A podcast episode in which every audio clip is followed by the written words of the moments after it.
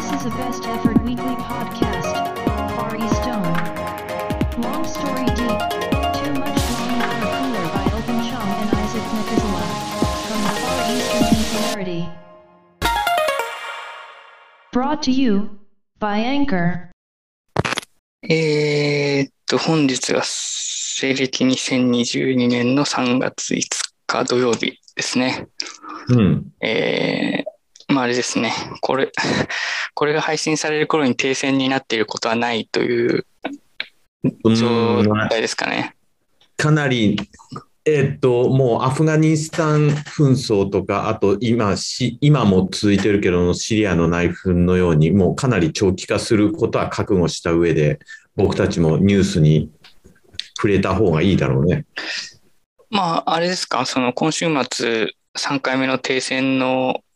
まあ交渉の予定になってはいますよね、一応。そうん、でも何を交渉するんだろうっていう状態にはなってますよね。う、そうなのよ。で結局そうなんだけど、交渉するったって、まあ、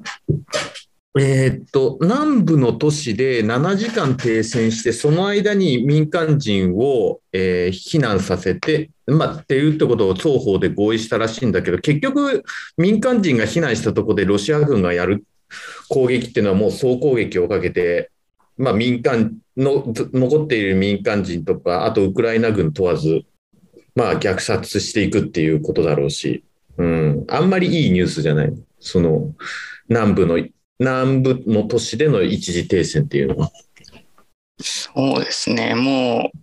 う、もう、まあ、交渉、そもそものことを言ってもしょうがないんですけど、そもそもその、ね、もう交渉にならないから侵攻になったとも言える言えるわけなんで、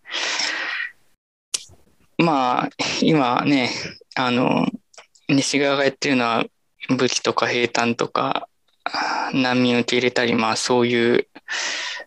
まあ、火に薪をくべて、ウクライナが勝てばいいなという、もうその道、そういう道を選んじゃってますよね。だからもう、もう行くとこまで行くしかないでしょうね。こうなってると。もう今だ、今、今更ゼレンスキーさんももう引けないでしょ引けない、引けないって、ねもう徹底抗戦するしかないし、で、一番懸念しているのが、これから、あの、春コン、えーっと、その小麦の種ま、あの、種まきの季節になるわけ。はい。日本だったら、例えば、4月、4月頃か、4月、およそ4月に、えっ、と、は、田んぼに水を引いて、そこに苗を植えて、えーやっていく。その時期っていうのは基本的に、戦国時代もそうだったんだけど、基本的に戦いっていうのは避けられる、戦っていうのは避けられていたんだけど、その時、ウクライナっていうのも本当その、えーっと、ものすごく肥沃な地、肥沃な土地で、あまり肥料とか入れないでも作物がよく育つのね。で、その時期でもうすぐ4月になれば、その種まき、種を、まあ、小麦なり、まあ、そばの種をまいて、それを育てて、収穫ずってすごく重要な時期に入ってくるんだけど、そこで、えー戦闘が続いて、まあ、まともに種まき、まあ、種もまけない、で、えー作物、小麦とかそばを育てられない、あと、その収穫もできないってなったら、起こるのは、ウクライナウクライナで起こっているっていうことは、それはもう世界的な食料不足につながっていく。特にヨーロッパ、西ヨーロッパ、東西ヨーロッパ含めて、その食料危機が、えー、と起こるんじゃないかって言われてる。僕もそれをすごくきあの危惧してる。うん。まあね、原油が上がってるように、まあ小麦も上がっていくでしょうね。まあ上がっていくだけで済むのかどうかは、ちょっとよくわからない。だったらいいんだけれども、ですけどねその実際のものが少なくなるっていう。で、例えば今、今は例えばパスタは500グラムで198円ぐらいで声優で売ってるけど、まあ、それが300円、400円になる世界線がなくもないっていう。そう。でも今このまま 1, 1キロのパスタとかでも、安いところだと200円ぐらいのとこありますよね。あ、本当？うん。だからまあ、そうね。まあ僕はパスタ食べるから困るなという気がしますけど、そうまあ僕がこの、あのー今日のネタシート作る、作ってる頃、えっと、だから今週の、まあ序盤はうんいろいろ、いろいろ思ったこととか、うん。あのーこう、このズームの時に話そうかなと思ったことはいろいろあったんですけど、うん。今週後半になってくると、なんかもう言うこともないなっていう状態になってきたような気がしますね。もう、うん。その、ゼレンスキーさんがまあ、まあ、その、一旦逃げたり、あの、降伏したりっていうことをもうしないで、まあ戦うっていうことになったので、もう行くとこまで行くしかないってその時点でなっちゃったので、まあ、うん。これはもう、なんていうか、しょうがないなというか、まあ、当然ロシアももう現状ね、経済制裁で、そね、また砂糖とか石鹸が買えるのかみたいな時代になるのかどうか知らないですけど、まあ、ロシアもボロボロになるし、まあ、うん。ウクライナも、まあ、焼け野原にはならなくても、まあ、ボロボロになったところからまた再スタートするしかないだろうなと思いますしね。うん。で、あんまりボロボロになっちゃうと、じゃあその復興支援をそんなに EU とかアメリカが、なんていうんですか、復興支援をできるのかどうかもちょっとよくわかんないですけどね、経済状況的に。ただ、ウクライナっていうのは、その穀倉地帯っていうだけじゃなくて、あと、地下資源にもかなり恵まれてる。石油はそんなに出ないけれども、その、まあ、天然ガスもそうだし、えっ、と、鉱鉱物、例えば、鉱、鉱、鉱物資源も豊富だし、そういう意味では、その欧米にとって、えっ、と、まあ、利用するというか、ある意味、その経済的な価値はある国ではあるんだよね。うん。まあ、どう、どうしようもないですけど、まあ、今やっている、その、ですか、当事者以外がやってることっていうのは、まあ、うんウクライナもロシアも、まあ、消耗するとこまで消耗する道を選んでるので、まあ確かにおっしゃる通りまあ、で。僕、僕がその、今週前半、まあ、嫌だなって思ってたのは、まあ、その、ロシアの経済、ロシアに対する経済制裁、まあ、ここにも書きましたけど、その、スポーツの開催停止とか、選手の出場停止とか、まあ、ディズニーの映画の上映停止とか、まあ、そういうことを、なんだろうな、まあ、いや、僕はあんまり良くないなと思ってるんですね、こういうやり口は。うんあ、の、ロシア国民の、まあ、んね、かなりの人が別にプーチンさんの侵攻を支持してるわけではないし、まあすロシアのサッカー選手とかって別にただの民間人ですからね、基本的に。日本的に民間人だから、あまりそういう人たちを、その、もうロシ,、うん。ロシア絡みだからって切っていくっていうのは、まあ、かなり差別的なやり方なんで、うん、で、あと、まあ、こうやってサスペンドしたり、まあね、企業によっては提携を切ったり、あの、うん。あれですよね、イギリスの石油のあれ、なんでしたっけ、シェルで、シェル。あ、シェルね。あの、サハリン2から抜けるとかって、ああいう、ああいうことしちゃうともう元には戻せないですからね。うん。あの、仮に、例えば何？このディズニー上映のサスペンドをまた再開させるっていう場合、うん。じゃあどういう基準で再開させるんですかっていうことになっちゃいますからね。そう。で、昔、えっ、と、イラン・イラク戦争の時に三井物産が、えっ、と、IJPC っていうその石油プロジェクトがあって、そこにすごく投資してたんだけど、まあ、やっぱ結局、そのイランとイラクの間で戦争になって、その権益を失って、ものすごい損失を、えっ、と、三井物産がしたりとか、まあ、そうじゃなくても、あ、あと、アザデガン、えっ、と、この前の、えっ、と、イランの核開発の時も、その、えっ、と、どこだったかな、で、商社がアザデガン油田の、イランのアザデガン油田の、えーと、権益を持ってたんだけど、結局経済制裁によって手放さざるを得なかったっていう、うん、日本のエネルギー需給にとっても非常に深刻な問題になるんですよ、その経済制裁っていうのは。そう。あのー、まあ、かなり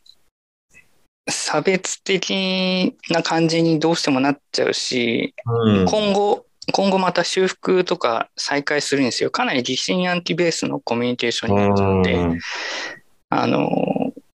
ね、仮に僕らが普通のロシ善良なロシア国民だった場合、まあ、うん、なんていうの、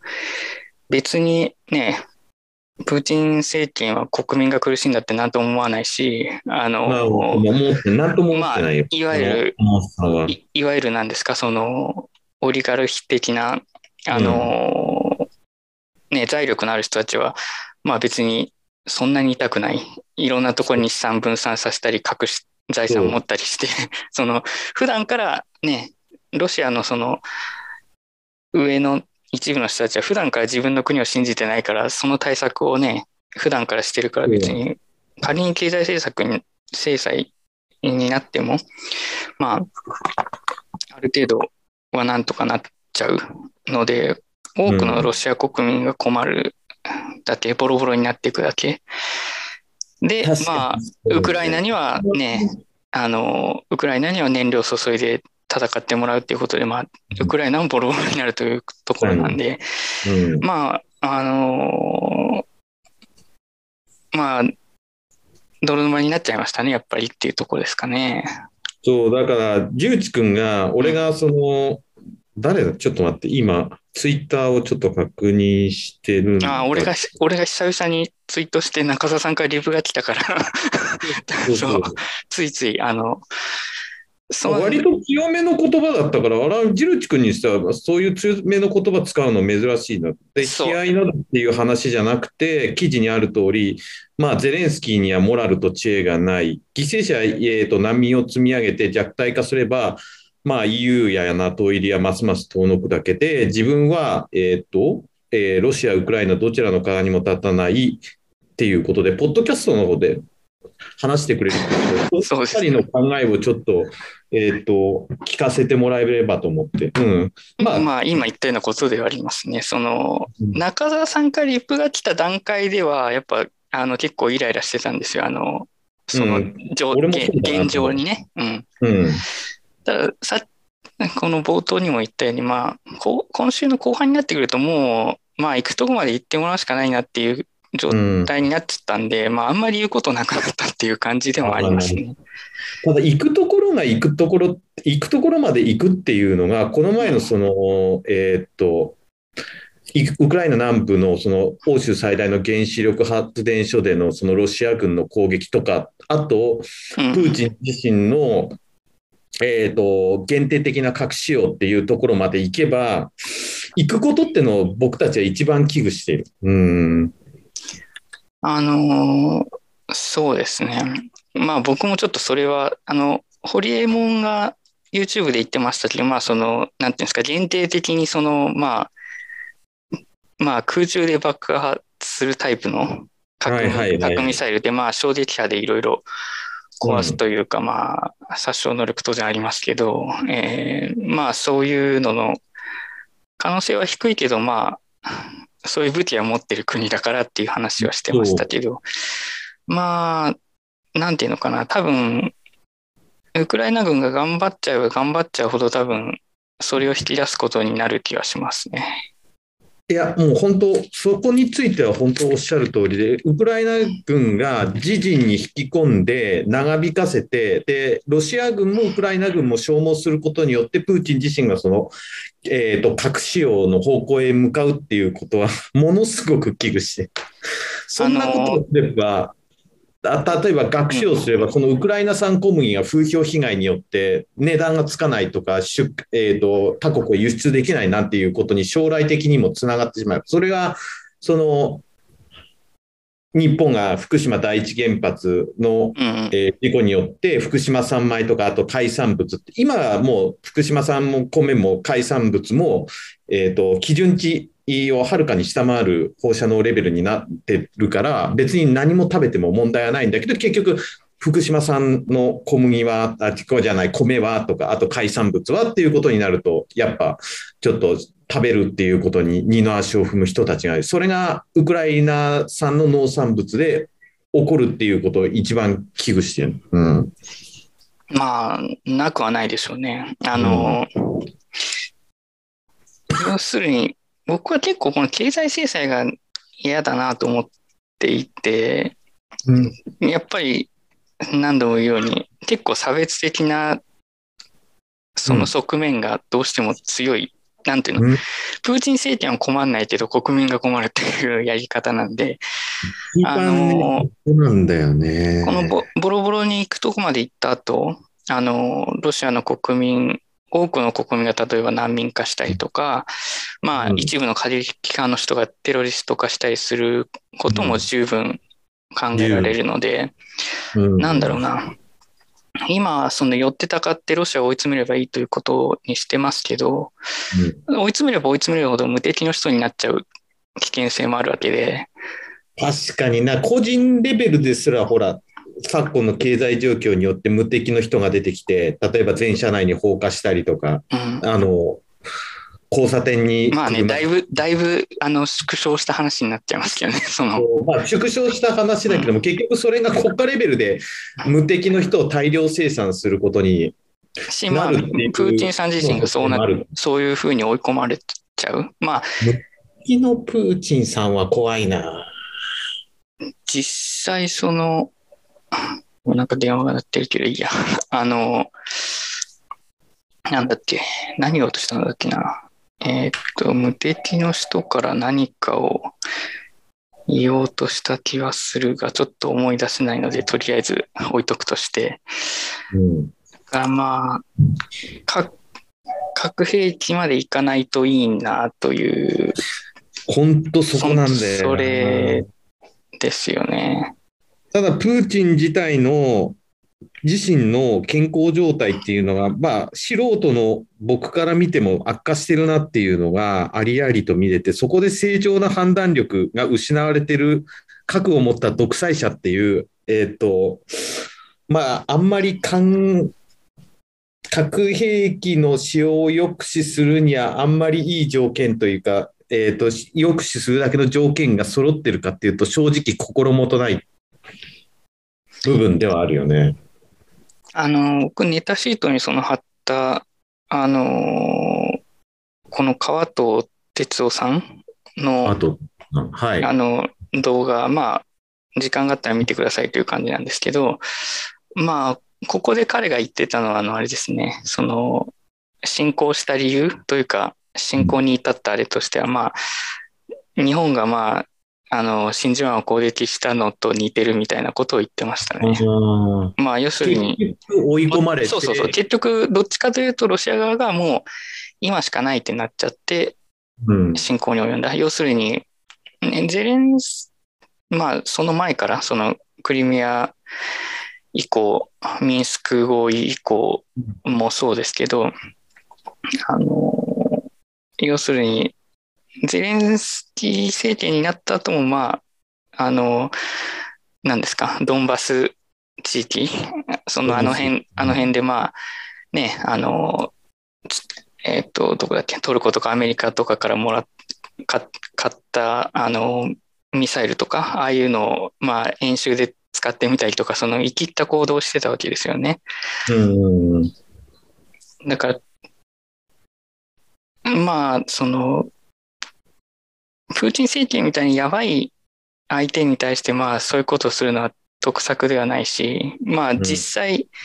あの、侵攻されちゃったので、うん、あの、結局、あの、ゼレンスキー政権としては、まあ、外交に失敗してますよね。うん。だから今は、その、あの、ウクライナの国民しかり、まあ、ヨーロッパ系のメディアしかり、まあ、英雄仕立てにしてますけど、うん、まあ、最終的に振り返った後どういう評価になるのかなっていうのはちょっと僕としては疑問ですね。まあ、えー、っと、例えば、えー、第二次大戦のドゴール将軍とか、チャーチルの場合も戦争の時はすごくあの力を発揮して、まあ、結局チャーチルもドゴールも、えーと、イギリスとフランスの英雄として待つ、えーと、すごく評価した時は、まあ、いざ平時に戻るとあの本人の資質とか、えーと、尊大さとか、まあ、荒さとかが目立って、結局、退陣せざるを得なかったっていうところがあるから、まあ、ゼレンスキーさんが、まあ、守備よく、例えば今の状況を収めて、ウクライナをなんとか復興するっていうところまで、えー、行くまでの、その戦うまで、戦ってる最中は多分、うん、その戦った後にどうその戦後の秩序を保っていくかっていうところになると、また別の人が出てきて、それでゼレンスキーじゃだめだっていう人が出てきて、そこで、えーと、政権が変わる可能性は大いにあると思う。うんどうしますかね、これね。本当に。まあ、別に、どうにももう、どうにもならない道を歩んだので、まあ、さっきも言ったように行くとこまで行くしかないですけどね。こもいろいろ、えー、っと、リンリンクはほとんどそれ絡みのことしかちょっと貼ってないですけど、はいはいはい、えー、っと、まあ、今んとこあれですか、GitHub ぐらい、そのロシアからのアクセスを受け入れる、その、閉じないって言ってるのは、そのテテニステニスにしろ、サッカーにしろ、パラリンパラリンピックにしろ、まあ結局、ね、ロシア国籍だというだけで弾いてますからね。うん、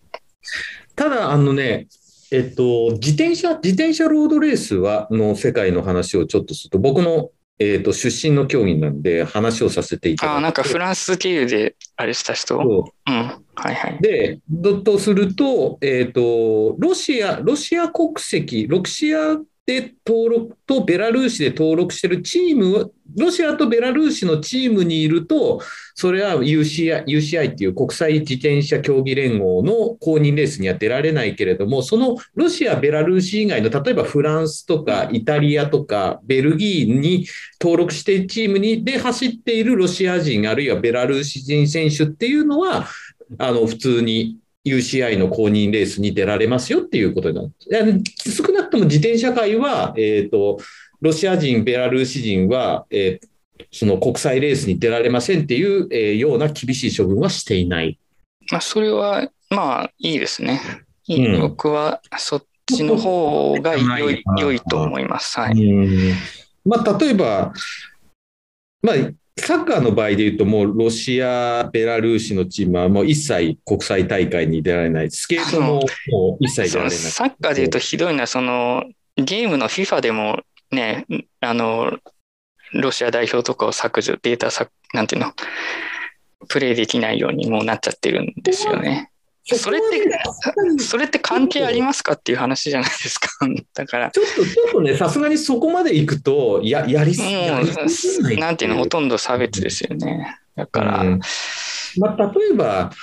まあ、ロシ、例えば、えーと、ウクライナのキエフ、えー、キエフってウクライナ語でキーウとか、まあ、キーフっていうふうに日本語で訳せるんだけど、うん、まあ、今の状況を受けてウクライナの地名をウクライナ語読みにしましょうっていう人はいるんだよ。まあ、それはそれでまあいいんじゃないですか。良い良い良いんだけども。英語でもそういう綴りになってますよね。その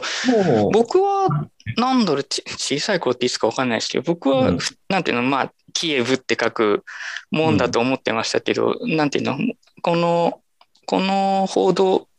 これによる報道っていうかもうその最初からもう KYIB の綴りでね、うん、キーブで、あの英語圏ではや報道されてたので。ね、そう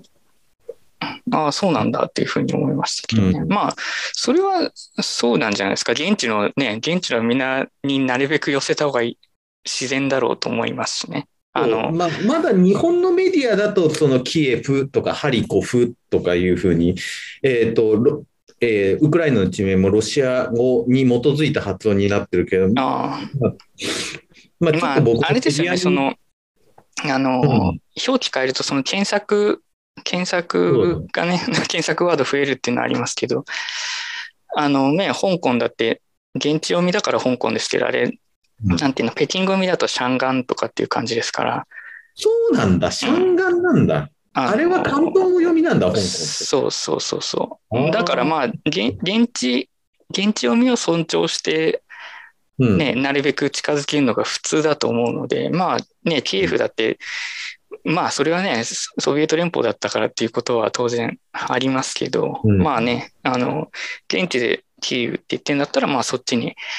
合わせるのが自然かなと思いますからね。うん、だからまあ。だから、今危惧しているのは、そのあまり、えーまあ、経済制裁はまあ仕方ないし、あまりそういった形で文化的なものにまで、えーと、ロシア排除の動きを広めて、結果として、えーと、状況が悪くなってしまうっていうことを、えーと、僕と、えー、ジルチ君の2人は危惧しているっていうところだよね。うん、うん、複雑ちゃいますね。で僕の話をちょっとさせてもらうと、はいはい、えー、さんもなんか、いろいろ貼られてますね。ちょっと、あれで、まあ、まあ、陰謀論なんてものは別に、えっ、ー、と、リテラシーのある程度ある人だったら、そんなもんくだらない。和也さんって何ですか？うん。和也さんってこれ、あの、保守系の YouTuber で、割と界隈では有名な人。うん。で、そうって言って、このウクライナ情勢について、うん、まあ、この馬淵睦夫って、あと川添恵子っていうの2人を鵜呑みにするのは、なんで危険だかっていうと、馬淵さんって人は、この、えっ、ー、と、元ウクライナ大使なんですよ。で、外務省でのキャリア官、元外務省キャリア官僚で、そうなんだ。旧ウクライナ大使なんだけれども、根拠がなく、あの、えーと、ユダヤの陰謀とかディープステートみたいなことをあの YouTube でさらっと言っちゃってそれが結構拡散しちゃってるのね。でそれを信じて、それを信じてディープステートなんて荒唐無稽だしでっていうかそもそもそのディープステートって何ですか？えっ、ー、とねトランプ政権の頃から頃からそのトランプはそういう欧米のそのえーと、官民複合体のディープステ裏の組織のディープステートと戦うトランプは、えーと、偉大な指導者だみたいな言説が時々出てくるようになったのよ。そのいやまあ確かにディープステートっていうワードは聞いたことあるけど、何を指してるのか知らないまま生きてたんで 知らなくてもいいと思うんだけど、ただそれを、えーと一般のブロガーとか YouTuber が言う分にはまだ、まだまだ、まあまあ、しょうがないよねで済ませるんだけど、えっ、ー、と、駐ウクライナ特命全権大使を務めたっていう経歴の馬淵睦夫っていう人にが言うこと自体が、あの、まあ、それだったら、もうちょっとウクライナの、ウクライナの歴史とか、そういったものを、例えば、前、ジルチ君に教えてもらった、そのアイルランドの歴史を書いて、はい、そうそう。ああいうような本を大使の立場から書いてくれればいいんだけど、そう、ね,、いった陰謀論をもう仮にも元大使大使だった人が、えーと、YouTube で拡散するっていうことは、えーと、はっきり言って馬淵さんバカだよねっていうことを言わざるを得ない。うん、でも、俺これに関してはかなり怒ってて。いや、えー、まあ、そうですけど、でも、あれじゃないですか、その中田さんも、まあ僕もあんまり見ない、なんていうの、うん、その、えー、今のような状態でツイッターに出てくる情報っていうのはもう裏を取るのがめんどくさすぎて、あの、なるべく見ないようにはしてるんですが、まあ目に入ってくるものとして、あの、中田さんも、まあお気づきだと思うんですけど、あの、まあウクライナ大使館にしろ、ロシア大使館にしろ、そのツイッターの中の人が変じゃないですか。なんかおかしなことを、おかしな方向からつぶやいてますよね。で、ロシア大使館がおかしいんだったらいいんだけど、その、ウクライナもおかしいと思いますよ。そうそう俺もちょっとウクライナ、いや、まあ、もう情報戦だからだ、例えば俺もちょっと、えっ、ー、と、騙されそうというか、だけど、あの鈴木外務鈴木貴子って人がいて、その、えっ、ー、と、鈴木宗男の娘で、うんうん、で、今、自民党の衆議院議員で外務副大臣をやってるんだけど、鈴木貴子が、えっ、ー、と、林外務大臣と、その中日ウクライナ大使の。合う、合わないみたいな話。合う、合わないの話をしたっていうのを、中ウクライナ大使が大したんだけど、あれも情報戦の一部で僕ら騙されてたんだろうかなっていうふうに、ちょっと判断せざるをちょっと、情報戦だな。ね、なんか、うん、あれはどういう人がツイッターをやっててるんだろうっていう感じですし、あと、あの、まあ日本からだけじゃないですけど、まあちょっと今のウクライナってその、海外にも志願兵を募ってる感じになってるじゃないですか。そ,、れはどう思いますか？で志願兵自体は、うん、あの紛争地域で募集あ募集というか、まあ、傭兵で金で集めたりとか、あるいはそういう、えーと、志願兵とは言ってるけど、実質、えーと軍人を退役させて、送り込む、まあ、その直接に介入しないから、送り込むっていうようなことをやってるけど、それ日本人でやるっていうのは、あ、そういう、そうこ、そういうことまでするんだって。で、結局、元自衛官を中心に70人の日本人の義勇兵が出たっていう話はするんだけど、うん。それは、まあ本当、本当なんですよね。70、50人。50人。でも、どうなんですか？日本人がその、えー、その義勇兵として出る、出場するっていうのは、なんていうの？まあ、その、なんていうんですかね。えっと、刑法上も、まあ、まあ、罪に問われる可能性、うん、外観誘致ちょっと待って。ななんていうの？その、別に直接的に義勇兵になっちゃダメとかっていう憲法になってるわけじゃないですけど、なんていう憲法の精神的にはかなりそれてますよね。普通に。そうなんです。で、あと、これは、えっ、ー、と、あのね、これ自体に、あの刑法上の外観誘致罪っていう規定があって、で海外の、えーと、国の、えー、紛争地域において、特定の国に義勇兵として参加される場合は、その、えっ、ー、と、罪に問わ、刑法上の、えーと、罪に問われる可能性があるって、まあ、そこが問題、法律的には。外観誘致罪っていうのがあって。そんなのは知らなかった、全く。でも、ただ、その義勇兵じゃなくても、その、例えばフランスの外人部隊みたいに、えっ、ー、と、にいた日本人っていうのは、まあ、過去何何十人もいるんだけど、うん、そこの出身の人が今回の義勇兵に、例えば応募、応募して、で、ウクライナの現地で戦ったとしても、別にそれは不思議じゃない。うん。不思議ではないし、なんていうの、別にまあ、いいんですけど、自分が借り出されるわけじゃないから、あの、究極ね。ただ、まあ、なんていうの、憲法の、現状の憲法の純粋な理念からすると、うん、なんていうか、い、い、行くべきというか、行っていいものなのかどうかはちょっと、精神には少し反してると思うんですけどね。うん、なんか当たり前のようにそうやってその、ボランティアされてますけど、ちょっと、どうなのかなっていう気はしますけど、あれですか、こうやって、あの、ずるずる出ていくことで、なんとなく憲法改正の雰囲気を作ろうという、そういう力が働きますか？わかんないけど。憲法、憲法改正まですぐ行くとは思えないけど、うん、安全保障安全保障上の例えばあの、先週の、えっ、ー、と、日曜報道プライムっていう橋下徹さんが、えー、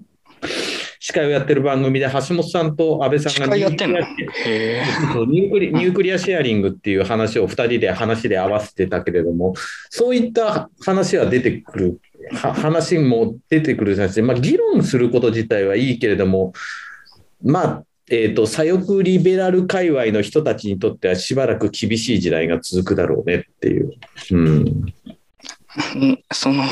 核共有みたいな話って何ですか？アメリカとっていうことですか？アメリカと核共有。そんなの、そんなのアメリカが許すわけねえじゃんっていう感じしません？僕は分かんないね。ただ、やってる国はあって、ベルギー、ベルギー、イタリア、ドイツは、えーとニュークリアシェアリングを今実際に欧州でやってるわけで、そまあ、どのまあ、それはそのその中中でですよね。だからそのアメリカと日本において、それはちょっと、まあないんじゃない？普通にっていう。アメリカがそれを OK するわけはないと思いますけどね。うんそんなに、そんなに信用されてないと思いますけど、僕は。うん まあそういう、まあちょっとその情報戦になっているというのもあるし、えっ、と、あれですね、その、僕がさっき見たんだと、さっき日経の記事で見たのは、あの、まあ、要するに、ほ、まあ、部が、ロシアがね、あの、部が悪い報道は、まあ、いろいろ今止めてるので、うん、あの、イギリスの BBC とかロシアでの取材を活動停止、停止、CNN とかも、とかっていう状態になってるので、なんていうんですか、うん、第第三者の、第三者の、あの、加工されてない情報が手に入りづらい状態に ますますなっているので、なんていうの、もう素人が談義するのももうちょっと難しい状態にはなってますよね。まあ、ネット上の情報はと、とりあえず疑ってかからない全然無理ですね。もうネットで手に入る程度のお手軽な情報では全く、あのー、意味がないし、まあ結局この今ロシアがやってることもまあ非常に中国っぽいなっていうところではあるので、うん、まあやっぱり見た目ね、見た目は、見た目は白人とアジア人かもしれませんが、まあ国の構造としてはまあ同じことになってんだなという感じですよね。だもう、ちょっとね、それは、あの、うん、ネット上の情報もそうだし、まあ、フランス24とか、アメリカの ABC ニュース見てるけど、まあ、それも基本的に欧米寄りの視点になっちゃってるし。ちょっとそこがあるんですよね。あのロシア語メディアはやっぱりわかんないから、ロシア語がわかんないから、うん、その、要するに、まあ一応、一応ちゃんとしてるだろうと思われる、その、欧米メディアを、まあ見るわけですけど、今回のその、えー、今回の侵攻衝突においては、なんていうの、かなりその、西側で物語が出来上がってる感じになっているので、その、あのおっしゃる通りその、なんていうんですか、その西側のフィルターがかかってることを忘れかける感じはありますよね。そのえー、だから、えーと、ロシアも、えーと、あとイランもその英語メディアを持ってるんだよ。で、ロシアだと RT で、ありますね、イランだとプレ,、プレス TV っていうのを英語メディアを抱えてて、もしロシア側とかイランが、まあ、イラン側の情報を、で、視点でニュースを見たいと思ったら、そっちを見ればいいっていう。でもあれじゃないかったでしたっけ ?RT とか、その、YouTube のチャンネル今止められてるんじゃないですか？見れるのかな ?RT はね、今。なんか、ロシアンタイムズとかなんか、Google が止めるみたいな、なんか字面を 字面をあのニュースキュレーション的なもので見かけた気がしなくもないけど、なくもない。やってんのかな？その収益収益的なものとかそういうのを収益を全部没収していて、チャンネルは、チャンネルは覚えてるのか？ないや、要するにその、うん、ロシアの位置がかかってるからって、その、差別的にシャットダウンされてしまうと、本当にもう、なんていうんですか、本当に一方的な情報戦になってよくわかんない感じになっちゃうので、なるべく、あの、ね、トランプ大統元大統領のツイッターとかも見れなくなっちゃいましたけど、まあ、なんだろうな。本来はまあ、見えた方が、まだマシな、まあ、マシな気はしますね。その、彼のツイートで動員されちゃう危険性は当然ありますけど、うん。個々のね、ライブチャンネルはやってないけれども、あと、他の、えっ、ー、と、個々のニュース、うん、個々のニュースについて、ニュースのその、えっ、ー、と、そのニュース単位の動画については今も上げられてるね。あ、そうなんだ。そうそうそうそう。で、あと、プレス TV も、プレス、プレス TV は普通に見られるだろう。違った。あ、見ら、見られるね。そう。リパうん。プレス TV も見られるから、で、もしロシア側ので英語で知りたいんだったら、両方とも見とけば、その、えっ、ー、と、欧米系メディアの怒涛の欧米寄り報道で、あの、単純にロシアけしからウクライナ頑張れにはならない。まあ、俺は個人的には、えっ、ー、と、ウクライ、えー、ウクライナを支援する立場だけど、あまりそれが支援してロシア憎しになるのもちょっと違うと思ってるので、そこら辺は情報収集したいとは思ったけど。だからまあ、中田さんはバランス取れるからいいですけど、まあ僕はもうバランス取れないなと思ったので、どっちに側にも立たないという決断をしました。そういうことだったら全然理解できるんだけど、ああいう強い言葉をさ、いや、あのね、ちょでもらうと、ちょっとびっくりして、やべえ、俺、ビルチ君怒らせたのかなとあのね、ちょうど、ちょうど怒ってる時に来たのよ、自分は。だから、それが、うん、それが、ね、タイミングが悪かったっていう、あの、私が、私が当然悪かったんですけど、ちょうど今週のそう、本当に、序盤はね、すごく、すごくイライラしてた。この、ロシロシア、ロシアであれば全部叩けばいいっていうことは、あんまりその後につながらないので、つながらないというか、もうこうやって手を切ったり、差別的にシャットアウトしていくと、もう元になかなか修復できないんでね。非常に難しいですよ。あの、ロシア側だって疑心暗鬼でこっちとコミュニケーション今後もすることになるし。まあ、例えば、まあ、米ソ冷戦の時代にまあ僕らは反ソ、反ソ連の幻想をひたす、まあ、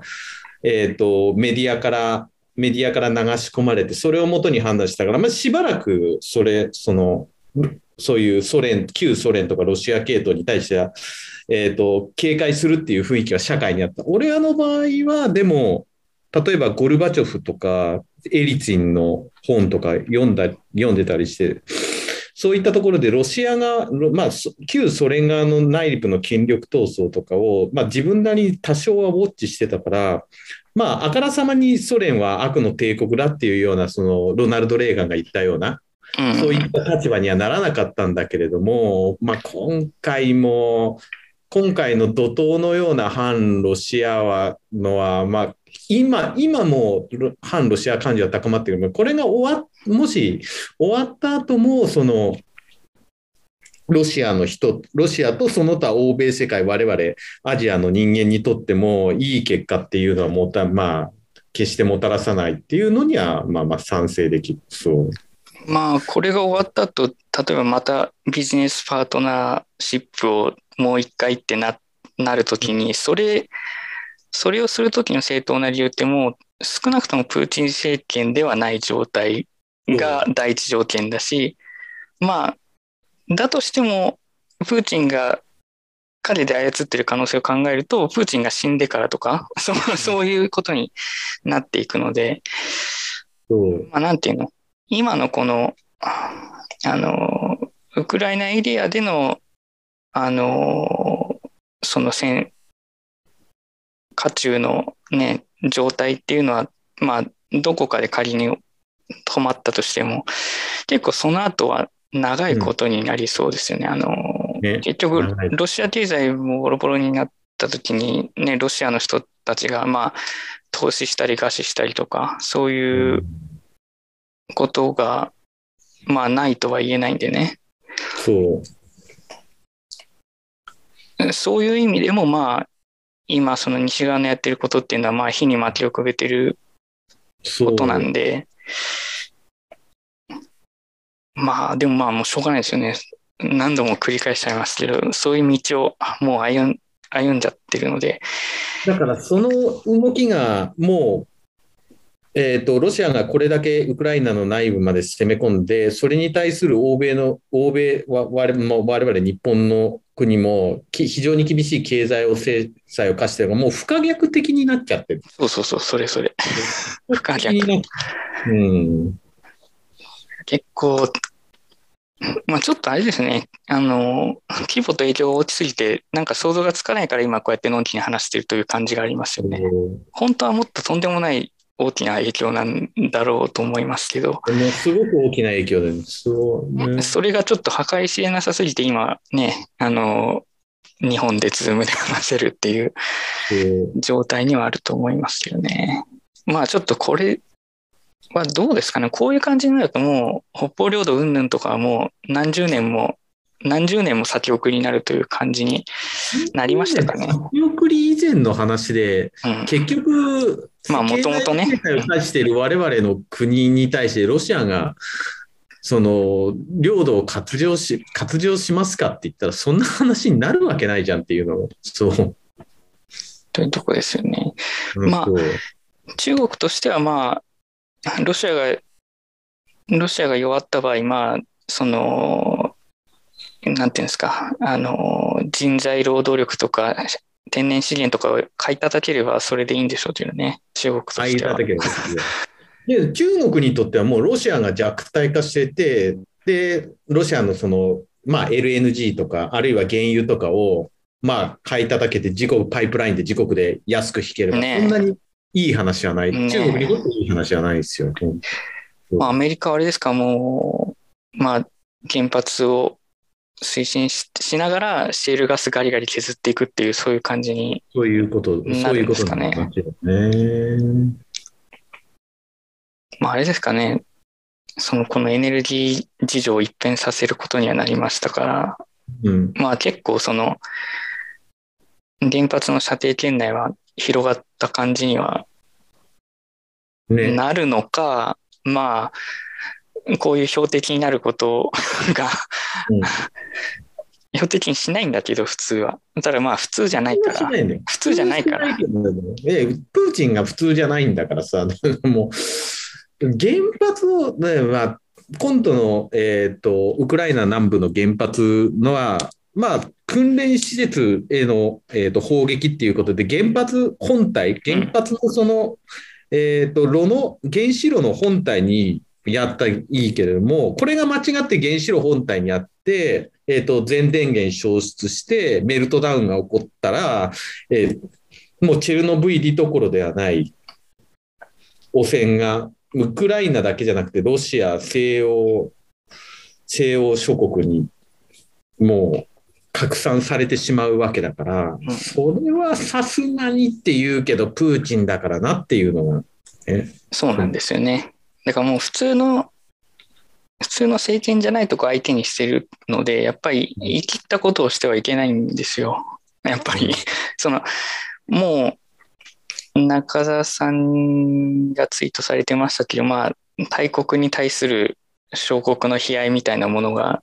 うん、まあ、ウクライナが小国かっていうと、まあ、小国ではないね、うん、ね、結構いますからね。し、まあ、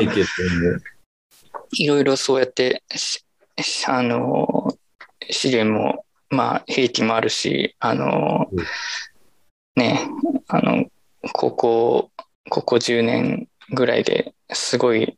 兵力は強くなりましたからね。まあ強くしちゃったからまあ侵攻されちゃってるというのもありますけど、うん、だからまあもう現実的には何度も言うようにまあ行くとこまで行くしかないんですけど、うん、まあ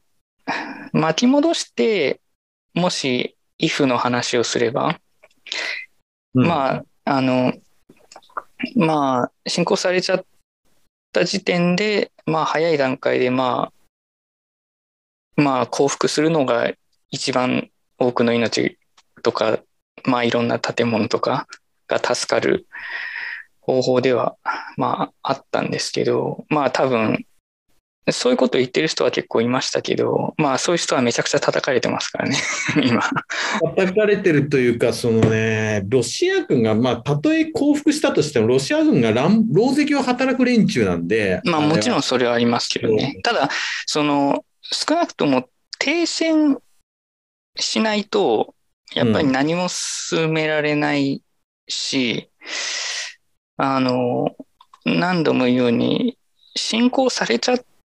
た時点で、まあ、外交には失敗してるので、うん。うん。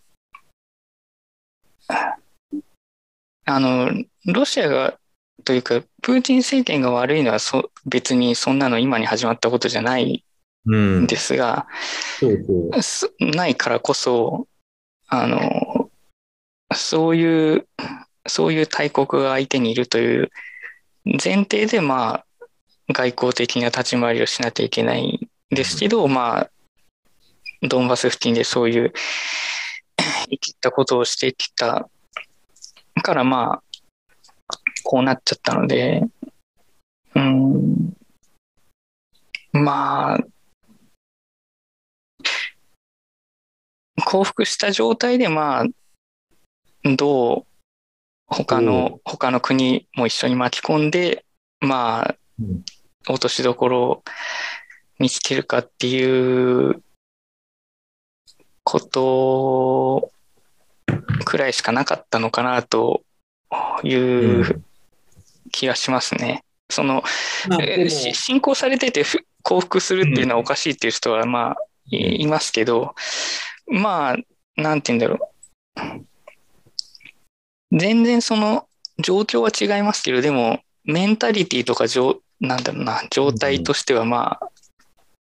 旧日本軍に近いような立場に今、ある気がするんで、ね本当に焼け野原になっちゃったら、ゼロから立て直さないといけないんで。まあ、もう、でも、えっ、ー、と、もう、イフの話をする段階でもなくなってまあ、そうそう、当然。逆的な状況になってるっていうことは、その、もし降伏してたらっていう話自体の前提が成り立たなくなってるわけだから。まあ、そうなんだよね。そうだだからもう結局。てかもう侵攻されちゃってる時点で何度も言うけど外交失敗してるのでまあ確かに降伏してもダメだった可能性もありますからね。そう だ十分それでどれだけ、えー、だから結構これはそのゼレンスキーの問題はありますよっていうことをまあ僕は言いたかったので、うん、まああんまりウクライナ側には立てない。当然ロシア側に立つつもりなんか1ミリもないんですけどウクライナ側にもちょっと立ちづらい、というふうに思いますね。ただ、ゼレンスキーさんの立場からすれば、そのロロシアが2014年のそのクリアミア半島の併合から始まって、徐々にドンバス地方に、えっ、と、まあ、もちろんそうです、ね、そういう国籍不明、あのそういう、えーと所属不明の部隊を、民間兵みたいな、軍事会社みたいな人を、え、ー、と、ドマスヨン駐留させて、少しずつ既成事実を積み重ねる、そのロシアからのプレッシャーを跳ねのけるためにはどうしたらいいかっていうことは、まあ、かなり考えたはずだけども、やっぱり、その中で結局あまり支持を得られなかった、ゼレンス。で、20、大体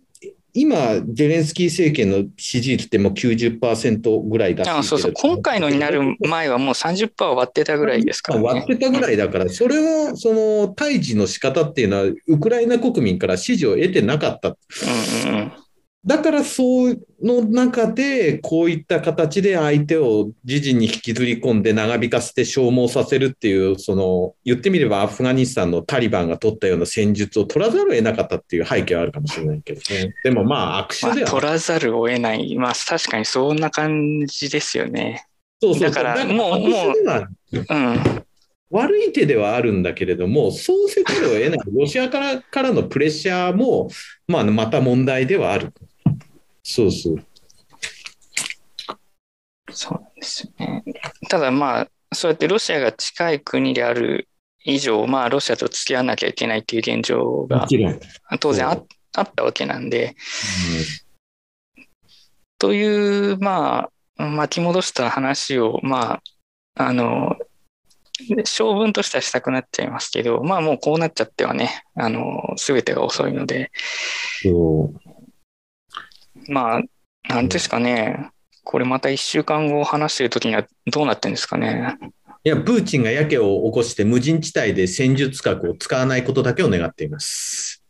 それ以外は膠着していてほとんど状況変わらないはず。うん。そうでもしないと。うん。まあもう、ねゲリラ的な なんていうの、まあ、なるべくその民間人を、まあ、避難させて、えー、やってもらうしかない やってもらっては困るんだけど、まあ、やるからには民間人を巻き込まないでほしいという、まあ、それしかもう言うことはないですかね。その、反戦とか侵攻反対っていうのは当然、普通のことなんで、プーチンさんにその普通のこと言っても何も届かないので、そうもう届かない。なんというか、そう、あの、まあ、これは、まあ、歴史が動いたの今中にいるなという感じですよね。ねまあ別に、あの、なんていうの、西側がこれだけこう団結して報道というか、あの、ウクライナ支援してるからなんか歴史が動いった感じになってますけど、別に当然アフガニスタンだってそうだし、ね、イラク侵攻があった時だって、な、な、何やってんだろう、あれっていう感じでありましたからね。まあ、あの、今、ウクライナにこれだけの注目が集まってるけど、当然、えーと、リビアもそうだし、まあ、シリアでも内戦が続いている、あと、一番、まあ、東南アジアで一番深刻なのは、のミャンマーの軍事侵攻が、はい、あと、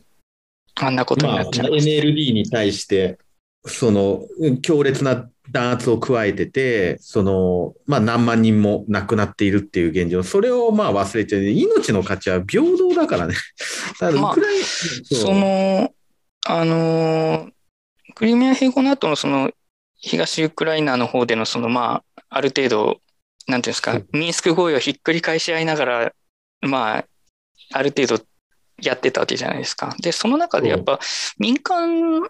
とっていうか住民の亡くなった人もやっぱ結局結構いるんですよね。うん、当たり前ではありますけど。だからそれを考えるとまあ、まあそういう、そういう、なんですかね、運命と言ってしまうといけないんですけど、まあそういう地域なんだなというところはありますよね。あの、まあ、これだけ西側にそっぽを向かれる形が実際に起きて、ああ、こういう感じなんだっていうのが分かったので、その、まあ、中国としてはその台湾侵攻っていうのは、まあ、えー、できないというか、よりやりづらくなったと思うんですけど、どうですかね、もし中国が何か侵攻してたら、同じように経済制裁と取れるんですかね？いや、なかなかと思うよ。ロシアって GDP で言えば韓国よりも小さいけれども、小さいし、まあ、天然資源とか、あとまあ科学技術とかで航空宇宙とかの分野で存在感はあるけど、まあ、そこまで経済のパイとして大きくないけど、うん、中国は、ま、曲がりなりにも世界第2位の経済大国だからさ、あのー、例えばアップル。そうそうそう、アップル。アップル、ロシアで販売停止してましたけど、じゃあ、中国で販売とか製造停止できるのかっていうところありますね。できないですよ。大混乱に陥る。この、この経済制裁っていうのを、まあ、まあやろ、やれる範囲だからやってみてるっていう感じですよね。やれる範囲だからやってるっていうのも知る経済、例えば、まあ、今のアップルの話だと、フォックスコンに生産を委託してて、中国国内で製造してるっていう背景もあるし、はい、そうですよ。アセンブルドインチャイナって書いてありますからね。そう。ただ、た、まあ、その中国国内で、まあ、いろんなアメリカ、まあ、欧米も含めていろんなビジネスを展開しているで、えー、経済の規模も大きい、なかなか制裁はしにくい。だけれども、中国の中国をもし、えーと、そういった立場に立たせると仮定すれば、例えばエネルギー供給の分野で、まあ、輸入今、中国はエネルギーを輸入をまあ自国で生産してる石炭を中心に生産してる部分はあるけれども、輸入をしてるからそこを立って、うん、まあ、徐々に、えーと、中国を追い詰めるっていう見方はできなくもない。まあ、それでもそれはリスクが大きい。うん、あのまあでも中国は本当沿岸部にいっぱい原発、まあ、建設予定がもうだいぶ前にあったし、うん、まあとにかくね、当然人口も多いし、使うエネルギーも多いし、あの、空気が汚くなりまくってるから電気自動車とかああいうのもどんどん進める立場にあったので、まあ、なんていうの、超、原発超フル稼働っていう感じになっていくとは思いますけどね。うん、いや、だから、まあ結構その、当然その、あの、ウクライナでホテルに避難してる人とか、あの、あの、プーチンはヒトラーだとかって言ってましたけど、まあ、そのぐらい憎い存在であることはもちろんそうなんですけど、この一般ロシア国民を苦しめるだけの経済制裁っていうのは結構微妙、微妙というか、まあ僕はあんまりだから僕はパラリンピックは最初まあ出れそうな感じだったじゃないですか、一応。そうね、ウクライナ、あウクライナじゃなくてベラルーシとベラルーシとロシア。選手団ベラルーシ結局それは出られなくね、ひっくり返されましたからね。まあ、だから今のところですか、そのジットハブと、まあ、あの、ロードバイク 業界。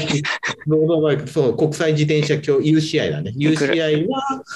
出られるっていう、そう。うん、まあ、そこまでぐらいまでにしとけばいいけど、ちょっとね、うん、まあまあ、もう話が何回もループするまあ、確かにそんな感じですね。Hello. This audio is a free version for major podcast apps. The raw version, uncut and uncensored, are delivered on Patreon earlier than free. Plus, you can browse detailed show notes distributed as behind the scene note. Check out our Patreon page and support us there. For details, see this episode show note or follow our Twitter account. Thank you. えっと、そんなとか日本で発行できないからやむを得ず海外で仕事なるほど、ね、で僕の、えーと、最近フォロワーさんにいた さんっていう人がいるんだけども結局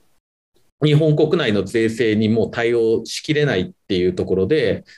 仮想通貨を含めて先物とかいろいろやってる人なんだけど日本からジョージアへ、えーと移住して今飛び石で法人を設立してやってる？すごいね、すごい。なんていうの？だからといってその行動力はものすごいものがありますけど。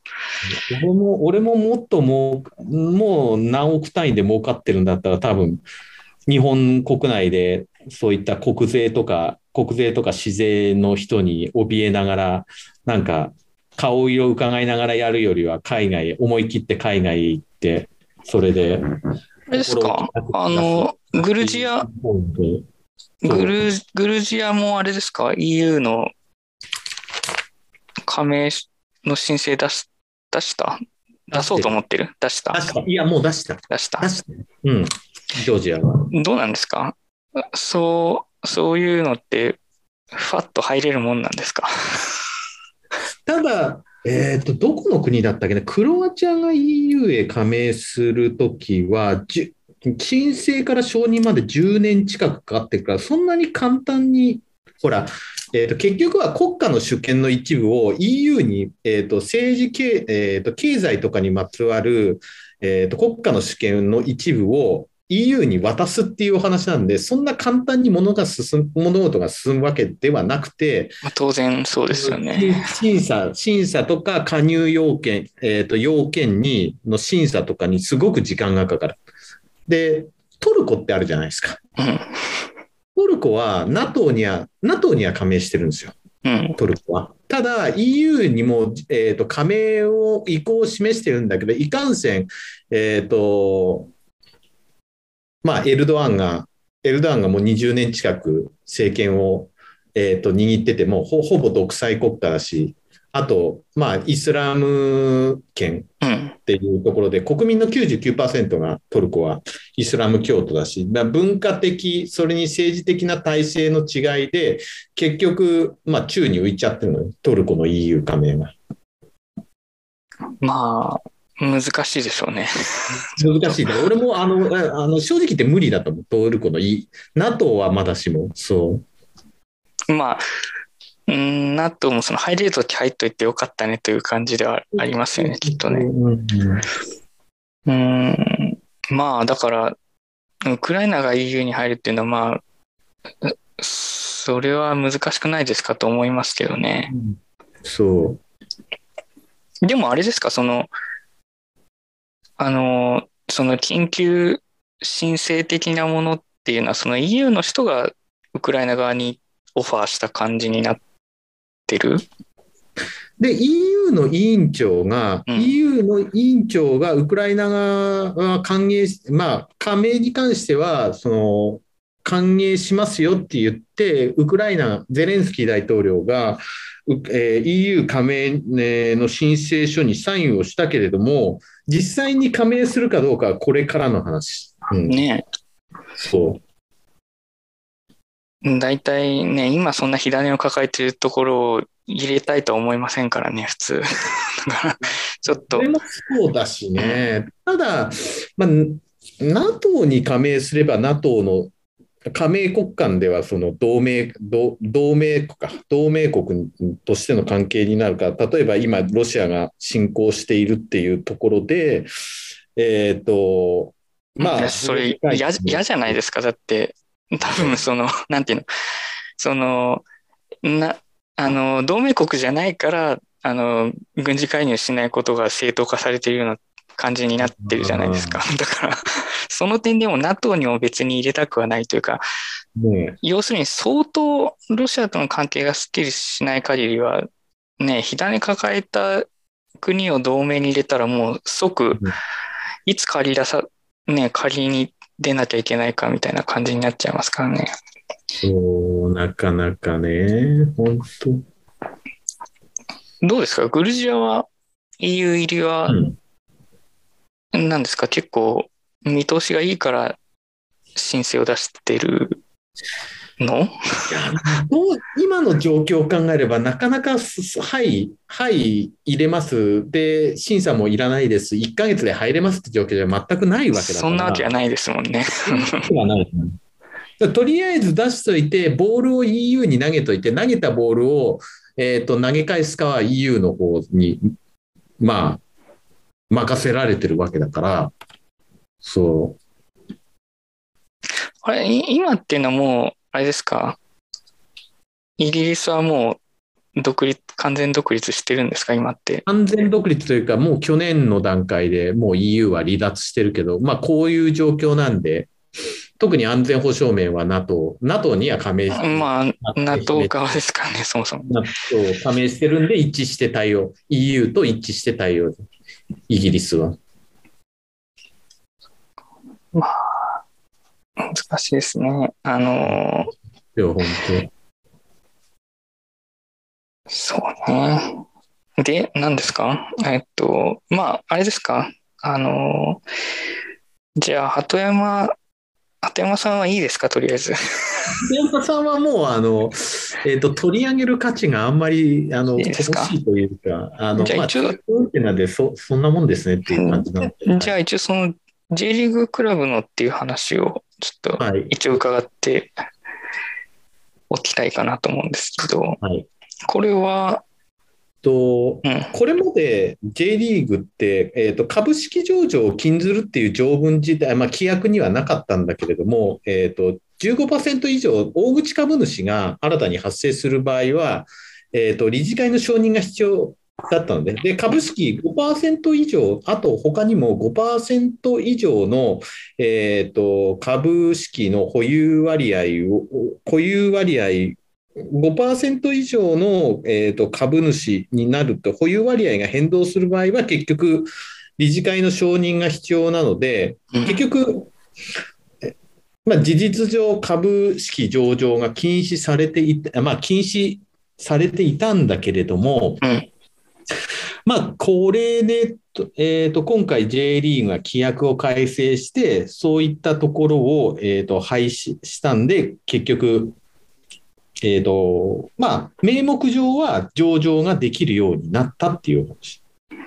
まだ上場はしている、上場へ向けて準備をしている J リーグクラブは今のところない。まあ、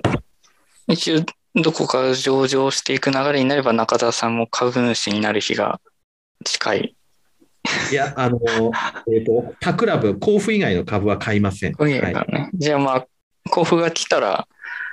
いや、あの無理です。今の、今の内部統制、交付の、えーと、スタッフの人、スタッフと、えっ、ー、と、売上と、あと内部統制ほか、内部統制、内部監査、あと外部監査の受け入れ体制、それに伴うコストの、うん、えー、はコストを考えると、交付が上場することは今の時点で不可能。あの、あれですよね、あの、三浦和志が言った、どこ、なんとかポイントゲッターズはなんか、なんかあれですね、なんかありましたよね、なんか。だから、あれはまた、上場の話とかで、うん、関係ないんですけど、その、なんていうんですか、不透明な、その、お金のやり取りが、まあ、あったりして。だけど結局今の J リーグクラブの中で一番その収益、売り上げがた売り上げが立っているクラブは浦和レッズで大体それでも70億弱。うん、すごいね。70億弱って言ったら、ちょっと東証プライムとかじゃ無理で、東証のスタンダードとか、か、あとじゃあスダック市場へ上場するっていう流れで、あとまあ。でもさ、その基準で言うとさ、だってメッシュとかっていくらもらってたんですか？なんか、なんか異常な額でしたよね。うん。手取りで45億。で、手取りで45億もらってたの、ね、そういう、そういう世界ですよね。だから。で、バルサとか、あるいはマンチェスターユナイテッド、あとレアル・マドリードみたいなクラブだともう、えー、っと、どれぐらいもじゃあもう売り上げっていうことで言うと、なんか、とんでもない数字の売り上げがあるから、そういう異常なまあ、年俸が支払えるということですね。支払えるっていうところで、結局、今の J リーグクラブって、親会社が例えば、浦和レッズだったら三菱重工だし、はい、川崎フロンターレだったら富士通だけれども、うんうん、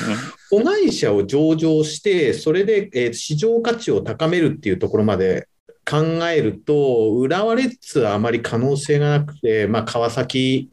川崎フロンターレが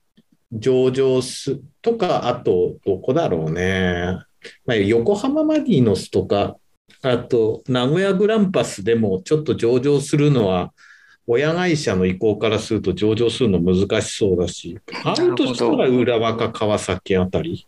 うん、じゃあまあ、制度上は可能になっても、なかなか乗り出すところはどうなんだっていう感じなんですね。上場するのってあの予想以上にハードル高いんですよ。いやいや、めちゃくちゃ大変ですよ。うん、僕もあの、転職ホールディングスっていう、えっ、ー、と、運営している、あの、運営会社の経理で、はいはい、上場準備、ちょっとだけ関わったけど、本当内部統制の手段を文書化して、それをきちんと運用してるっていうことを、えっ、ー、と、内部統制監査っていうんで、その公認会計士の先生の認証を得ないといけないし、あと四半期ごとに、えっ、ー、と、四半期決算を出して、それに対する、うん、えっ、ー、と、まあ、四半期、まあ、中間、まあ、四半期報告書もそうだし、あと、えっ、と、中間決算、中間決算と期末の決算においても、その公認会計士の監査を受けて、そこに、で、えーと、お金の使い方とか、あとその収益の認識基準、あと費用、費用計上について、ちゃんと会計士の認証問題ない意見、旨の意見をもらって初めて、えーと、でそこにかけるオペレーショナルコストってバカにならなくて、本当、毎年、どれぐらい？毎年、あの、本当、湾岸のタワーマンションが買えるぐらいのいや、本当そう。お金がかかるので、それだけ普通はできないですよね。だから。普段を整えるためのマンパワーと、あとコスト負担と、コスト負担がかかってくるんで、その50億、60億の会社でも上場してる企業はもちろんあるけれども、それに対する、そのクラクラブとしては、その成績を追い求めて、えっ、ー、と、まあ、戦力を整えたり、試合を運営することに加えて、そのもの、そういう上場に関するコストが乗っかってくるわけだから、正直知名度向上っていうのはあるけれども、それに関するコストの負担を考えるとメリットが薄いと言わざるを得ない。今のチェリングクラブの収益の水準だと。うん。まあ、そのという。最も売り上げてるだろうっていうチームがそのぐらいの規模ってなると、まあ、それ以下のチームは、まあ、ほとんど見込みないですよね、上場の。そうそう、見込みない、ないです。あの正直言いますな。あんまり、ほとんどない。まあ、一応、制度上は、あの、解禁になったということです、解禁になった。ただ、あの、日本でも海外サッカークラブの株って買える、買えるのね。うん、そう。例えば、マンチェスターユナイテッドだったら、楽天証券で買え、えっ、ー、と、変えて、だい10株単位で買えて、で、今1株13ドルぐらいだから、まあ、購入手数料まで含めても、まあ、大体1万5000円ぐらいで買えるんですよ。うん、マンチェスターユナイテッドの株って。うん、僕はマンユーの株で配当利回りも1%ぐらいあって、ちゃんと企業として成り立ってるんだけど、そういうすごい上ね。場して、うん。ちゃんとニューヨーク証券取引所に上場して、えーと、ちゃんと配当も出してってクラブは、あのごくごくごく少数なんで。すごいですね。ちゃんと配当を出してくれるなんて。それって、んど、なんですか？なんでそんなに売り上げが立ってるんですか？まあ、放映、えっ、と、まあ、放映権の分配と、あうんとスポンサー収入と、ああ、まあ、他にはその入場、まあ入場料収入だけど、一番大きいのは、万有の場合はスポンサー収入。うん。うん。世界の名だたる、万有ぐらいのブランド力があれば、世界の名だたる企業の、えっ、と、まあ、スポンサーし、今、チームビューアウっていう会社、えっ、と、遠隔操作と、あの、パソコン遠隔操作とかできる会社のチームビューアっていうのが万有のメインスポンサーだけど、まあ、そういった世界の名だたる会社が、ただ、J リーグの今の、その、コンテンツとしての価値、まあ、これからあー上げていきたいし、で自分もそれに関わってはいきたいけれども、まだまだまだなんで、それをね、ちょっとやると、今のところあまり上場に向けた動きは、自分が知る限りではそれない。難しいですね。その、そんなスポンサードを受けるようになるって、なんて、鶏卵みたいなとこがあって、やっぱそうすごいスター選手がいいて、注目が集まるけど、スター選手を呼ぶにはお金がいるみたいな、その、結局、ね、そういうところありますよね。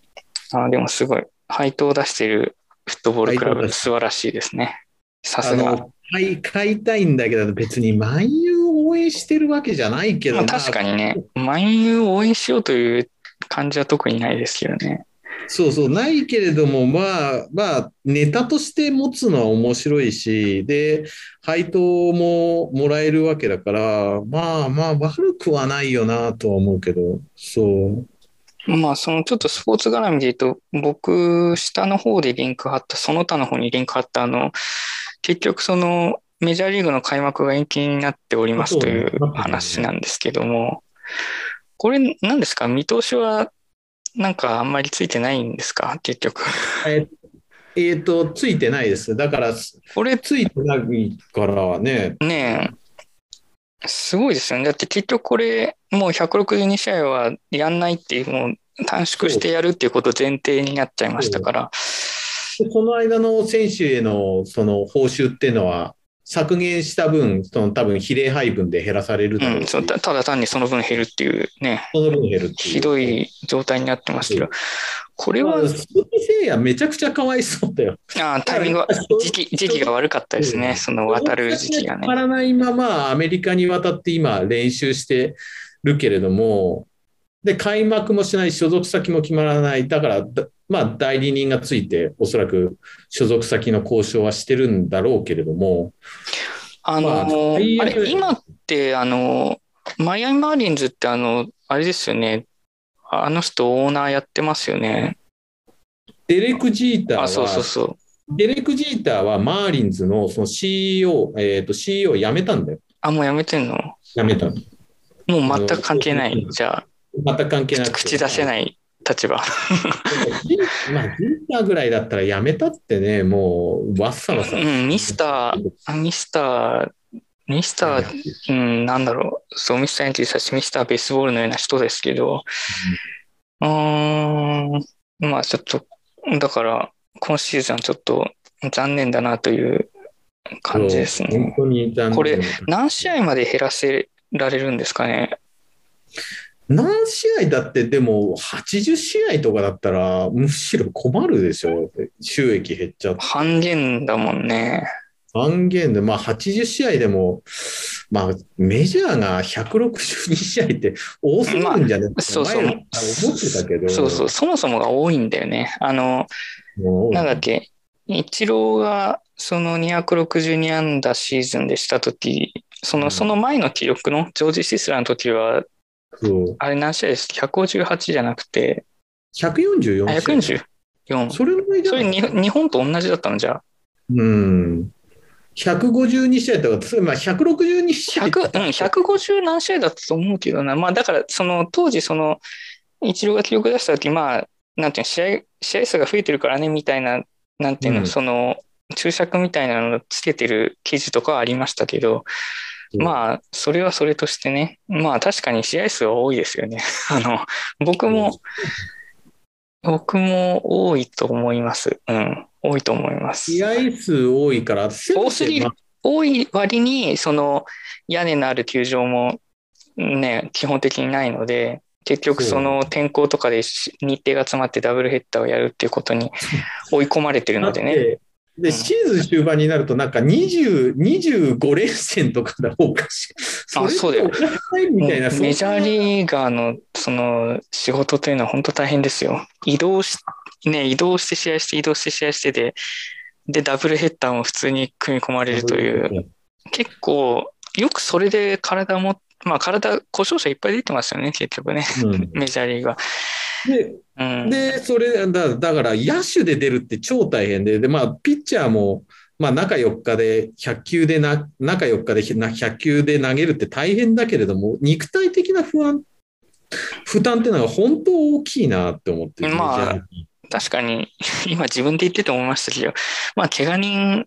怪我人鉄に終わることなんかないなとよく考えれば、うん。まあ、なんだろう、それは悪いそのあと中澤さんの言葉で言えば握手なんですけど、あの、まあ、怪我人が出るからこそ、他の選手のチャンスが生まれるとも言える。なるほど、そういう見方もできるよね。握手ですよ、当然。だけど、まあ、そういう、まあ、ある意味、なんていうのかな、酷使することによる新陳代謝みたいなのが、まあ、必ず起きるという側面はありますけどね。ただ、選手の健康を守るっていう意味において、ああ当然ダメですよ。めちゃくちゃ多い、せめて日本と同じように144試合とか。本当はもっと少なくてもいい気がしますよね。うん、130試合ぐらいでも多いって、あれほら、昔日本も、日本も、今143試合だけど、昔130試合だったから、もうそれぐらいでも十分じゃないって思うけどね。うん、まあ、それでもだって、シーズンの終盤頃にはもう順位なんか大体決まってるからっていうところもありますからね。まあ、メジャーの場合はその地区がたくさん分かれてるし、チーム数も多いから、まあ、どうしても試合数はちょっとかさんじゃいますよね。やろうと思うと。どうすんのかな。まあ、これどこまで引き下がれるのか分かんないですけど、100試合はやりたいですよね。100試合はせめてやりたいよね。だから、から大谷君とかも、大谷君のその、ほら、FA の取得日数にも関わってくるし、いろんな人のあの選手としての立場に。いや、もう選手もね、税金がありますから。そう。非常に重要な話ですね。その話の一番下のあのイヤホンのあ えっ、ー、と、あのー、使い心地をあのぜひ教えてほしいんですけど。あのー、あれですね、先週言っていたソニーのリンクバッツなんですけど、まあ、僕これ、あの、結局、まあ、まず言うとですね、まあ、結構悩んだんですよ。悩む。結局、いろんいろんな、いろんな、まあ、一応記事を見て、で、結局このリングユニットの部分っていうのは、その、あくまでスピーカーなので骨伝導ではないんですよ。骨伝導じゃないんだ、うん、あんなか、あんなか、あんな、あんな形って言ってなんだけど。あ,、まあ、あんな、ね、穴が開いてるのに。だから、まあ、それを考えると、あの、別に音質は良くなくても普通だし、あの、なんていうのかな。まあ、だから結構悩んだんですけど、えっ、ー、と、最終的にオーダーしまして、えー、っとね、でね、これがね、すみません、到着が明日予定なんですよ。だから、だから、ちょっと、うん、来週、あのー、実際の感想をね、あの、言って、中澤さんの参考に、はい、まあ、これ聞いてる人の参考になるかどうかはわかんないですけど、まあ、一応ね、なんていうの、何の忖度もいらない、あの、あのノースポンサードですからね。だから。誰の、誰からもお金をもらってないヘイチャンネルでありますから、その、まあ、もう、悪かったらジャジャーナリジャーナリズム、ジャーナリズムでいきたいと思います。はい。はい、だからちょっとね、あの、明日来たら、あの、いろいろ使い込んでみたいなと思います。あの、基本的にはやっぱり、あの、いいコンセプトだとは思うんですよ。うん、だからその、そのコンセプトに、その物理的にどのぐらい追いついてるのかっていうことですね。で、まあ、たうん、ごめんね。あどうぞでも、イヤホンってあの非常に主観、あの個人の主観が聞こえ方とか主観が関わってくる。まあ、それなんですよね。そうでで自分の例えば初期設定でそのイヤーバズを聞いたときに自分と、うん、あの期待した聞こえ方と違うときに、うん、その時にどうその調整して自分の好みのその聞こえ方にできるかっていうところをちょっとえーと、ジルチ君には試してほしい。ああ、どのぐらい調整が効くのかっていうのも、まあ、重要ですね。実はその僕のその2980円の中華イヤホンはそういうところ調整、あまり調整できなくて、まあ、今も低音がズンズンとなったままその、そのお値段ですからね、ほとんど文句は言えない。言えないというところであります。逆に言うとまあ、逆に言うとまあ、リンクバッツぐらいであれば多少文句はあれば言ってはいいのかなと思います。まあ一応僕も結構いろいろイヤホンは今までの今まで試してきた方ではあるので、うんうん、まあ、いるある程度公正に、あのー、公正に判、なんていうの、批評はできるかなと思ってます。はい、ちょっと、その、最後というか、その、上の方で、あえっと、その他の一個上のあの暗号資産のとこで、その、うん、今回のこのロシア絡みで、その、利用制限を EU が検討しているっていう、検討しているかもっていう記事が日経新聞のオンラインで出てますけど、うちょっと待ってね。これどこだ国とかって関係、国とかって関係あるもんなのかなと思って、ちょっと、なんていうの、あの制限をかけるとすれば、うん、例えば取引所、まあ、EU 圏内に本拠を置く取引所があって、その取引所内のウォレットで資金の移動をするときに、その例えば、えーと、うん、確認できるだけでロシアのロシアへのそのアドレスがあれば、それに対して送金制限を、取引所経由で送金制限をかけるということはできるだろうけれども、例えば、えーと、ロシアにある個人ウォレットのアカウントで、うん、例えば、えーとフランスにある個人ウォレットのアカウントで、で、ロシアにいる、えー、アカウントの人がお金足りないからビットコインで送ってくれよって送るときに、それ、えー、送るときにフランスのアカウントからロシアにアカウントへ移すっていうときに、それを制限するすべっていうのは今のところない。うん。そう、だからこその Web3 ですもんね。そうそう、だからこその Web3 制限をかけるっていうのは結構、なんていうの、限定的だし、あの、特にその、えー、その EU、EU の外の取引所を使ってたり、まあね、プライベートウォレット同士だったら、まあ何の意味もないじゃないので。たただあの、今も日本でもちょっとトラベル、覚えておいてほしいんだけど、トラベルルールって言って、うん、その、えっ、ー、と、プライベートウォレットに、プライベートウォレットに関する規制を今度、金融庁がかけようとしてるの。何ですか？何ですか、今までは。やめていただきたいんですけど、はい。だから、もう、だから嫌なんだよ。何別にあの規制官庁を腐すわけじゃないけれども、そのプライベートウォレットに対するその個人認証っていうのを、えー、と導入して、そこに、えー、と一定額基準、えー、以上の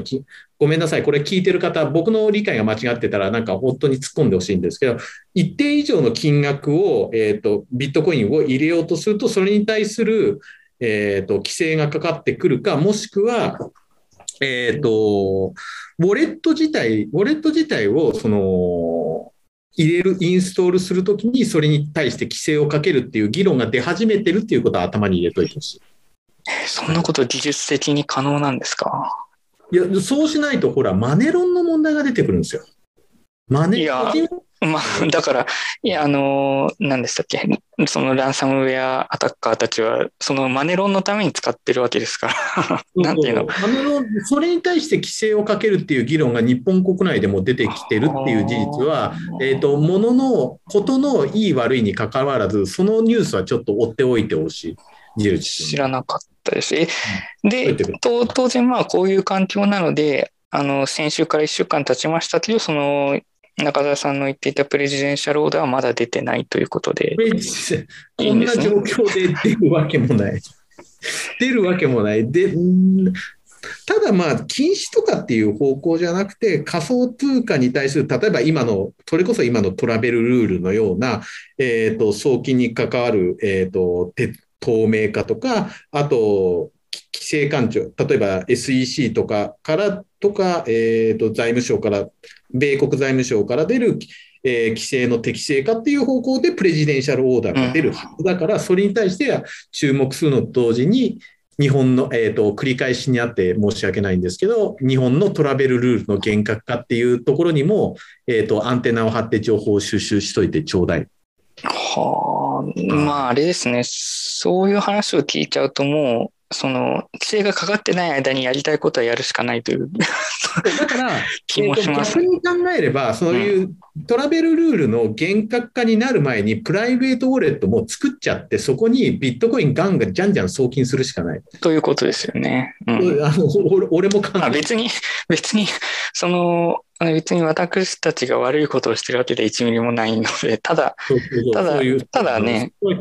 ただ単に使っているだけですからね。わかりました。じゃあ、えっ、ー、と、すいません。また10時を過ぎてしまいましたので、最後、あの、先週ちょっと決めなかった、あの、ネットフリックスの課題作品を決めて、えー、来週話せればいいかなと。じゃあ、ちょっとその、42で、あの、うん、2013年42、はい、えー、ブライアン・ヘル、ヘルジェランド監督。うん。うん、えー、2時間8分。あ、ちょこれを読みたいかなと思いますね。まあ、この人、あの、当然ね、あの、過酷な中、えー、やっていて、まあ、すべての球団のあの永久欠番になってますけれども、うん、あの、現役でね、あの、ま、マリアノ・リベラが、はいはい、まあ、あの、最後、ね、最後ヤンキースではつけてましたね。はい。マリアノ・リベラが引退したことによって、もう現役で42をつける人はもういなくなったっていう。ですね。はい。ちょっと、えー、メジャーリーグがまだ始まらないということもあるので そうなんですよ。大谷君の活躍が見られないっていう、本当に。まあ、メジャーにとってもね、そのメジャーというか球団にとっても本人にとっても球界全体の雰囲気にとっても、とにかくマイナス損失でしかないですからね。そう、本当にそこは、えっ、ー、と、もう鈴木誠也の立場を考えれば、もう、なんとかしてくださいとしか言いようがない、これ、どうなんですかね、その、あんまり後ずれになった場合は、鈴木は、どうなんですかね。なんていうの、もうシーズン始まってちゃってる状態で入団して、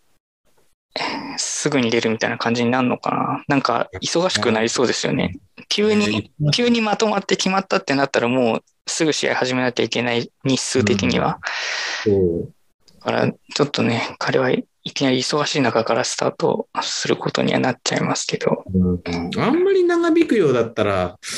どうか、でも一度、広島とは契約終わってるけれども、まあ、なんとか広島でプレーできるようにはならないのかな、あんまり。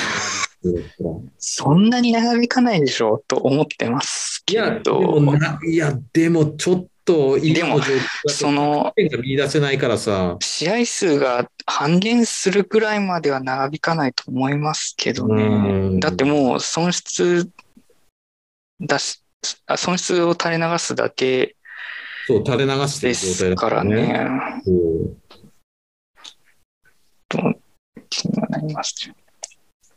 あの、はい、全然関係ないですけど、あの、リッキー・ヘンダーソンっていたじゃないですか。いや、言いましたね。あの、やっぱあの人すごいですよね。その、盗塁の数もすごいし、盗塁するためには出塁しなきゃいけないんで、その、出塁率もすごいですよね。うん。うん、出塁率もすごいし、あの、えー、っと、じゃ典型的なジャーニーマンで、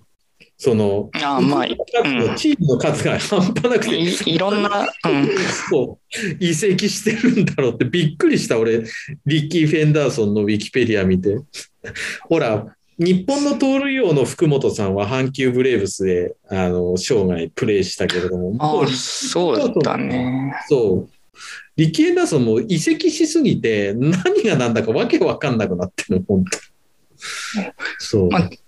あの、だからもうか、彼ほどの数の盗塁する人は当然出てこないですけど、うん、あの、ただ結構メジャーリーガーってね、その、一見重たそうな体に見えてみんなしっかり走れる人多いので、そこはね、日本の野球とちょっと違って、舐めてると、あの